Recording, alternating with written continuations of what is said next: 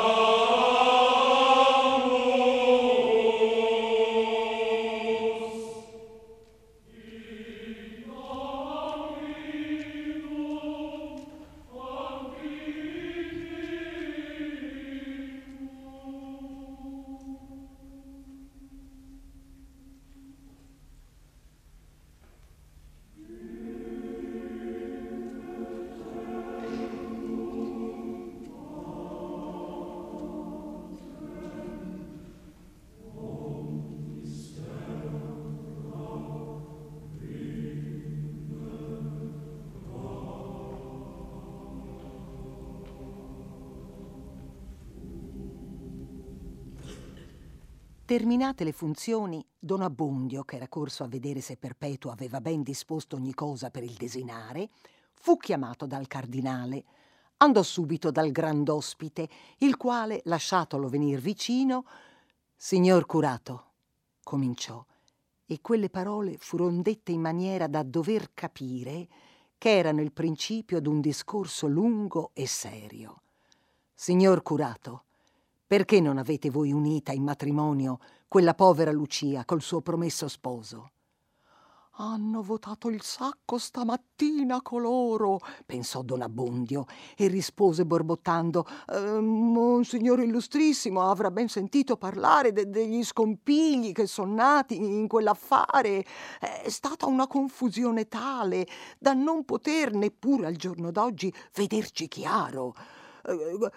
Come anche Vossignoria Illustrissima può argomentare da questo che eh, la giovine è qui dopo tanti accidenti come per miracolo e il giovine dopo altri accidenti non si sa dove sia. Domando, riprese il cardinale, se è vero che prima di tutti codesti casi abbiate rifiutato di celebrare il matrimonio quando ne eravate richiesto nel giorno fissato e il perché. Veramente, se Vossignoria Illustrissima sapesse che intimazioni, che comandi terribili ho avuti di non parlare. E restò lì, senza concludere, in un cert'atto da far rispettosamente intendere che sarebbe indiscrezione il voler saperne di più. Ma, disse il cardinale con voce e con aria grave fuor del consueto, è il vostro vescovo che per suo dovere e per vostra giustificazione vuol saper da voi il perché non abbiate fatto ciò che nella via regolare era obbligo vostro di fare. Monsignore, disse Don Abbondio facendosi piccino piccino, non ho già voluto dire, ma m'è parso che, essendo cose intralciate, cose vecchie, senza rimedio, fosse inutile di rimestare. Però, però, dico, eh, so che Vossignoria Illustrissima non vuol tradire un suo povero parroco, perché vede bene, Monsignore, Vossignoria Illustrissima non può essere per tutto, e io resto qui esposto. Però, quando lei me lo comanda, dirò, dirò tutto. Dite, io non vorrei altro che trovarvi senza colpa. Allora don Abbondio si mise a raccontare la dolorosa storia, ma tacque il nome principale e vi sostituì un gran signore, dando così alla prudenza tutto quel poco che si poteva in una tale stretta. E non avete avuto altro motivo? domandò il cardinale quando don Abbondio ebbe finito. Ma forse non mi sono spiegato abbastanza, rispose questo, sotto pena della vita m'hanno intimato di non far quel matrimonio. E vi par codesta una ragion bastante per lasciar d'adempire un dovere preciso. Io ho sempre cercato di farlo, il mio dovere, anche con mio grave incomodo, ma quando si tratta della vita... E quando vi siete presentato alla Chiesa, disse con accento ancor più grave Federigo, per addossarvi codesto ministero, Va essa fatto sicurtà della vita? Va detto che i doveri annessi al ministero fossero liberi da ogni ostacolo, immuni da ogni pericolo. O va detto forse che dove cominciasse il pericolo, ivi cesserebbe il dovere? O non va espressamente detto il contrario? Non va avvertito che vi mandava come un agnello tra i lupi? Non sapevate voi che c'erano dei violenti a cui potrebbe dispiacere ciò che a voi sarebbe comandato? Quello da cui abbiamo la dottrina e l'esempio, ad imitazione di cui ci lasciamo nominare ci nominiamo pastori, venendo in terra a esercitarne l'uffizio, mise forse per condizione d'aver salva la vita? E per salvarla, per conservarla, dico, qualche giorno di più sulla terra, a spese della carità e del dovere, c'era bisogno dell'unzione santa, dell'imposizione delle mani, della grazia del sacerdozio. Basta il mondo a dar questa virtù, a insegnar questa dottrina, che dico, oh, vergogna. Il mondo stesso la rifiuta.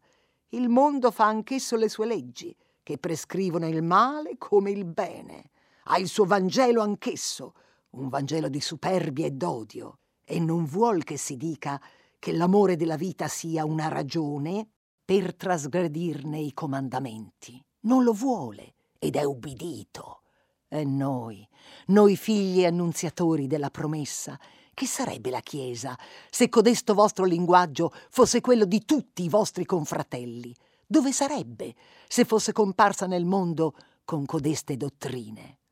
Don Abbondio stava a capo basso, il suo spirito si trovava, tra quegli argomenti, come un pulcino negli artigli del falco, che lo tengono sollevato in una regione sconosciuta, in un'aria che non ha mai respirata.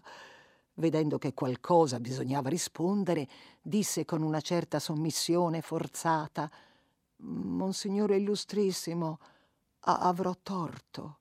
Quando la vita non si deve contare, non so cosa mi dire ma quando sa a che fare con certa gente, con gente che ha la forza e che non vuol sentir ragioni, anche a voler fare il bravo, non saprei cosa ci si potesse guadagnare. È un signore quello, con cui non si può né vincerla né impattarla. E non sapete voi che il soffrire per la giustizia è il nostro vincere. E se non sapete questo, che cosa predicate? Di che siete maestro? Qual è la buona nuova che annunziate ai poveri? Chi pretende da voi che vinciate la forza con la forza? Certo, non vi sarà domandato un giorno se abbiate saputo far stare a dovere i potenti, che a questo non vi fu dato né missione né modo, ma vi sarà ben domandato se avrete adoprati i mezzi che erano in vostra mano per far ciò che v'era prescritto, anche quando avessero la temerità di proibirvelo. Anche questi santi son curiosi, pensava intanto don Abbondio. In sostanza, a spremerne il sugo, gli stanno più a cuore gli amori di due giovani che la vita d'un povero sacerdote. E in quanto a lui, si sarebbe volentieri contentato che il discorso finisse lì ma vedeva il cardinale a ogni pausa restare in atto di chi aspetti una risposta, una confessione o un'apologia, qualcosa, insomma. Torno a dire, monsignore, rispose dunque, che avrò torto io. Il coraggio uno non se lo può dare. E perché dunque, potrei dirvi, vi siete voi impegnato in un ministero che vi impone di stare in guerra con le passioni del secolo? Ma come, vi dirò piuttosto, come non pensate che, se in codesto ministero comunque vi ci siate messo, v'è necessario il coraggio per adempir le vostre obbligazioni, c'è chi ve lo darà infallibilmente quando glielo chiediate. Credete voi che tutti quei milioni di martiri avessero naturalmente coraggio? Che non facessero naturalmente nessun conto della vita? Tanti giovinetti che cominciavano a gustarla, tanti vecchi avvezzi a rammaricarsi che fosse già vicina a finire, tante donzelle, tante spose, tante madri. Tutti hanno avuto coraggio, perché il coraggio era necessario ed essi confidavano. Conoscendo la vostra debolezza e i vostri doveri, avete voi pensato a prepararvi ai passi difficili a cui potevate trovarvi, a cui vi siete trovato, in effetto. Ah, se per tant'anni d'uffizio pastorale avete, e come non avreste, amato il vostro gregge, se avete riposto in esso il vostro cuore, le vostre cure, le vostre delizie, il coraggio non doveva mancarvi al bisogno. L'amore è intrepido.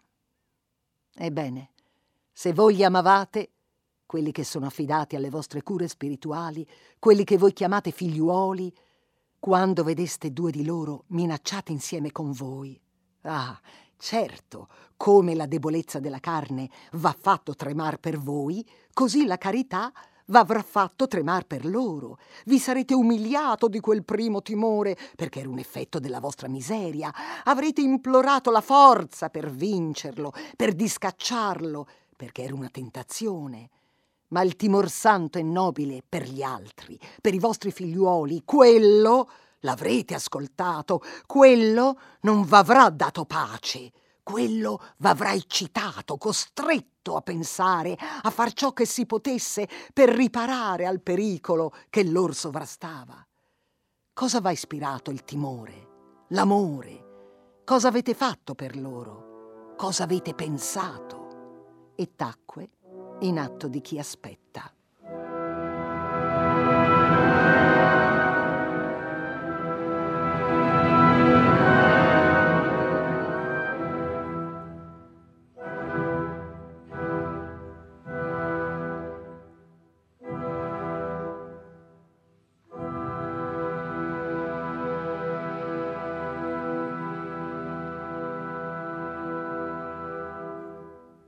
Una siffatta domanda, Don Abbondio, che pur s'era ingegnato di risponder qualcosa delle meno precise, restò lì, senza articolar parola. E, per dir la verità, anche noi, con questo manoscritto davanti, con una penna in mano, non avendo da contrastare che con le frasi, né altro da temere che le critiche dei nostri lettori, anche noi, dico, sentiamo una certa ripugnanza a proseguire. Troviamo non so che di strano in questo mettere in campo con così poca fatica, tanti bei precetti di fortezza e di carità, di premura operosa per gli altri, di sacrificio illimitato di sé, ma pensando che quelle cose erano dette da uno che poi le faceva, tiriamo avanti con coraggio. Voi non rispondete? riprese il cardinale. Ah, se aveste fatto dalla parte vostra ciò che la carità, ciò che il dovere richiedeva. In qualunque maniera poi le cose fossero andate, non vi mancherebbe ora una risposta. Vedete dunque voi stesso cosa avete fatto. Avete ubbidito all'iniquità, non curando ciò che il dovere vi prescriveva. L'avete ubbidita puntualmente, s'era fatta vedere a voi per intimarvi il suo desiderio, ma voleva rimanere occulta a chi avrebbe potuto ripararsi da essa e mettersi in guardia. Non voleva che si facesse rumore, voleva il segreto, per maturare a suo bell'agio i suoi disegni di insidie o di forza. Vi comandò la trasgressione e il silenzio. Voi avete trasgredito e non parlavate. Domando ora a voi se non avete fatto di più. Voi mi direte se è vero che abbiate mendicati dei pretesti al vostro rifiuto per non rivelarne il motivo. E stette lì alquanto, aspettando di nuovo una risposta. Anche questa gli hanno rapportata le chiacchierone, pensava don Abbondio, ma non dava segno d'aver nulla da dire, onde il cardinale riprese. Se è vero che abbiate detto a quei poverini ciò che non era, per tenerli nell'ignoranza, nell'oscurità in cui l'iniquità li voleva, dunque lo devo credere. Dunque non mi resta che d'arrossirne con voi e di sperare che voi ne piangerete con me. Vedete a che va condotto Dio buono, e pur ora voi la adducevate per iscusa, quella premura per la vita che deve finire va condotto Ribattete liberamente queste parole se vi paiono ingiuste e prendetele in umiliazione salutare se non lo sono. Va condotto a ingannare i deboli, a mentire ai vostri figliuoli. Ecco come vanno le cose, diceva ancora tra sé Don Abbondio. A quel satanasso, e pensava all'innominato, le braccia al collo, e con me, per una mezza bugia detta a solo fin di salvar la pelle, tanto chiasso. Eh, ma son superiori, hanno sempre ragione. È il mio pianeta, che tutti mi abbiano a dare addosso, anche i santi. E ad alta voce disse: Ho mancato, capisco che ho mancato. Ma cosa dovevo fare in un frangente di quella sorte? E ancor lo domandate? E non ve l'ho detto, e dovevo dirvelo. Amare, figliuolo, amare e pregare. Allora avreste sentito che l'iniquità può aver bensì delle minacce da fare, dei colpi da dare, ma non dei comandi. Avreste unito, secondo la legge di Dio, ciò che l'uomo voleva separare. Avreste prestato a quegli innocenti infelici il ministero che avevano ragione di richieder da voi. Delle conseguenze sarebbe restato mallevadore Dio, perché si sarebbe andati per la sua strada avendone presa un'altra, ne restate mallevadore voi. E di quale conseguenze? Ma forse che tutti i ripari umani vi mancavano, forse che non era aperta alcuna via di scampo, quando aveste voluto guardarvi d'intorno, pensarci, cercare. Ora voi potete sapere che quei vostri poverini, quando fossero stati maritati, avrebbero pensato da sé al loro scampo, erano disposti a fuggire dalla faccia del potente, s'eran già disegnato il luogo di rifugio. Ma anche senza questo, non vi venne in mente che alla fine avevate un superiore, il quale come mai avrebbe questa autorità di riprendervi d'aver mancato al vostro uffizio se non avesse anche l'obbligo d'aiutarvi ad adempirlo? Perché non avete pensato a informare il vostro vescovo dell'impedimento che un'infame violenza metteva all'esercizio del vostro ministero? I pareri di Perpetua, pensava stizzosamente don Abbondio, a cui in mezzo a quei discorsi ciò che stava più vivamente davanti era l'immagine di quei bravi e il pensiero che don Rodrigo era vivo e sano e un giorno o l'altro tornerebbe glorioso e trionfante e arrabbiato.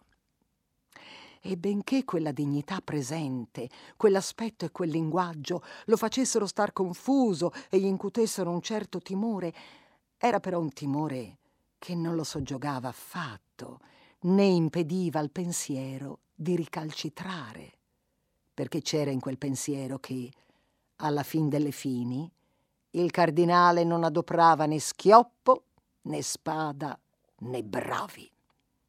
Come non avete pensato, proseguiva questo, che se a quegli innocenti insidiati non fosse stato aperto altro rifugio, c'ero io, per accoglierli, per metterli in salvo, quando voi me li avreste indirizzati, indirizzati dei derelitti a un vescovo, come cosa sua, come parte preziosa, non dico del suo carico, ma delle sue ricchezze. E in quanto a voi, io sarei divenuto inquieto per voi. Io avrei dovuto non dormire finché non fosse sicuro che non vi sarebbe torto un capello. Ch'io non avessi come, dove mettere in sicuro la vostra vita.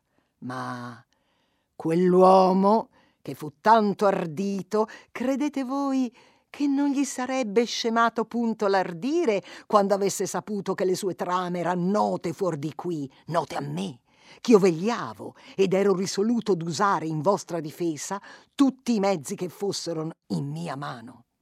Non sapevate che, se l'uomo promette troppo spesso più che non sia per mantenere, minaccia anche non di rado più che non s'attenti poi di commettere. Non sapevate che l'iniquità non si fonda soltanto sulle sue forze, ma anche sulla credulità e sullo spavento altrui. Proprio le ragioni di Perpetua, pensò anche qui Don Abbondio, senza riflettere che quel trovarsi d'accordo la sua serva e Federigo Borromeo su ciò che si sarebbe potuto e dovuto fare voleva dir molto contro di lui.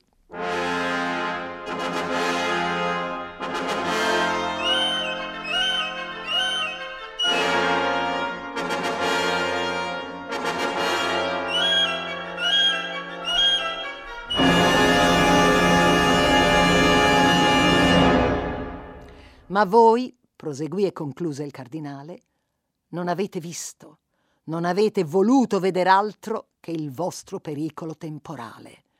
Qual maraviglia che vi sia parso tale da trascurar per esso ogni altra cosa.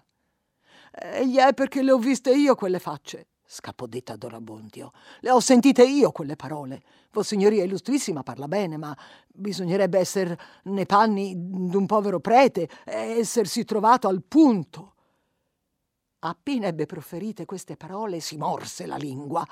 S'accorse d'essersi lasciato troppo vincere dalla stizza e disse tra sé: Ora vien la grandine.